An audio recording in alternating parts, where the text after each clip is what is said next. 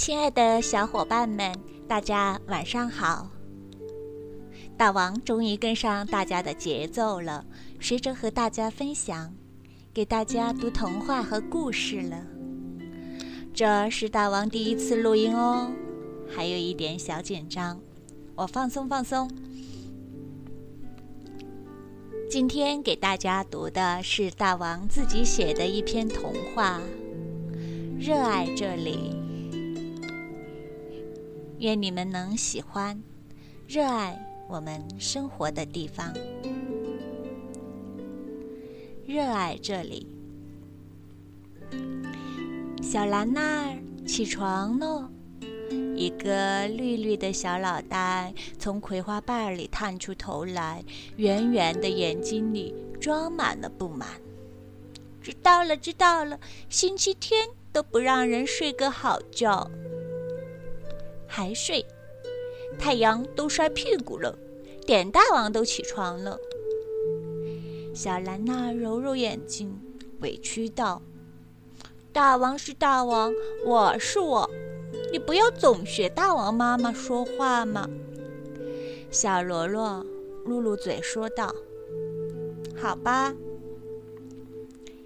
太阳缓缓地升到空中。小兰兰和小罗罗从他们的被窝，也就是葵花朵里站起来，再顺着葵花的叶子和茎爬到地上，手拉着手。哦，对了，他们是一粒南瓜籽儿和绿豆。他们也不知道自己为什么会变成这样，他们只记得有一天。大王的妈妈把他们俩放到同一个簸箕里，等太阳把它们晒干。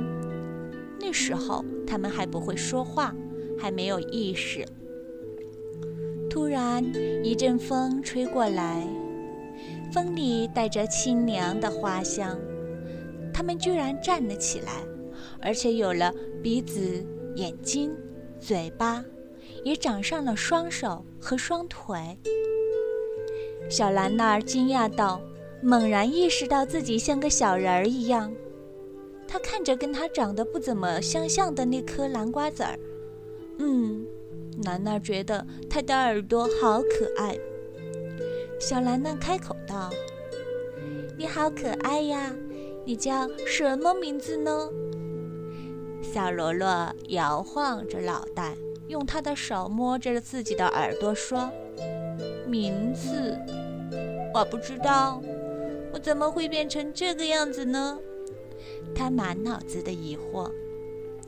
这时，大王妈妈从屋子里走了出来，她围着围裙，提着一个大木桶。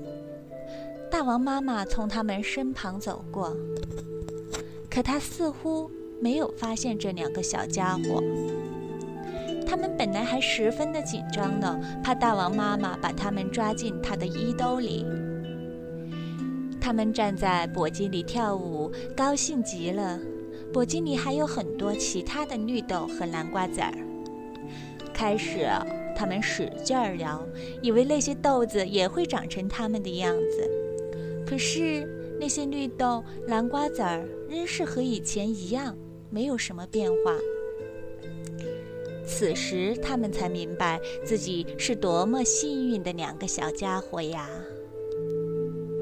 这时，他们又为自己的名字犯愁了。他们看见院子里的小狗、小猪，还有小猫，都有自己的名字。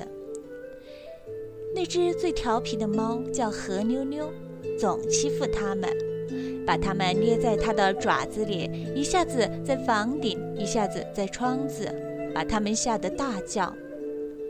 那只小狗叫黑眼圈，长得可真可爱。还有很多小猪，猪妈妈叫它们宝宝们。它们该叫什么名字呢？何妞妞看他们愁眉苦脸的样子，大笑着说：“你们两个真笨！你们为什么不去点大王的魔法书里看看呢？”这样你们就会找到自己的名字了。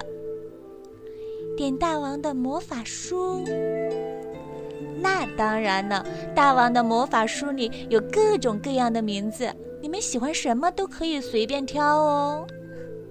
何妞妞说的十分轻松的样子，这可难坏了小兰娜儿和罗罗。点大王的魔法书在哪儿呢？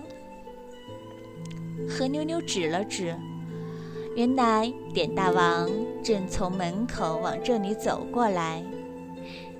点大王微笑着把它们放在手心里，跟他们说：“你们需要名字，是不是呢？”他们点头。那你们会做什么呢？大王问。他们互相望了望，再想了想，说道：“我们什么都不会。”大王笑道：“哈哈，真好，真好！